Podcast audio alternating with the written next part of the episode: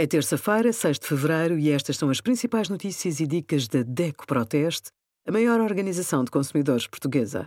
Hoje, em DECO.proteste.pt, sugerimos apoio ao arrendamento, quem tem direito a rendas protegidas em 2024, apps de controle parental, soluções gratuitas e de confiança e os resultados dos nossos testes a pastas de dentes.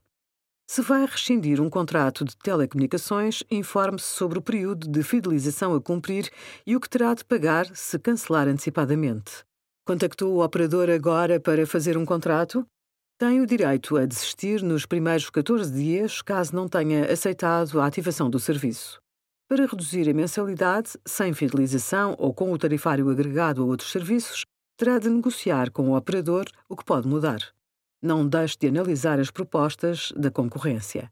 Compare as ofertas no nosso simulador.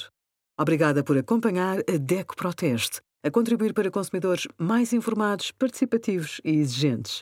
Visite o nosso site em deco.proteste.pt.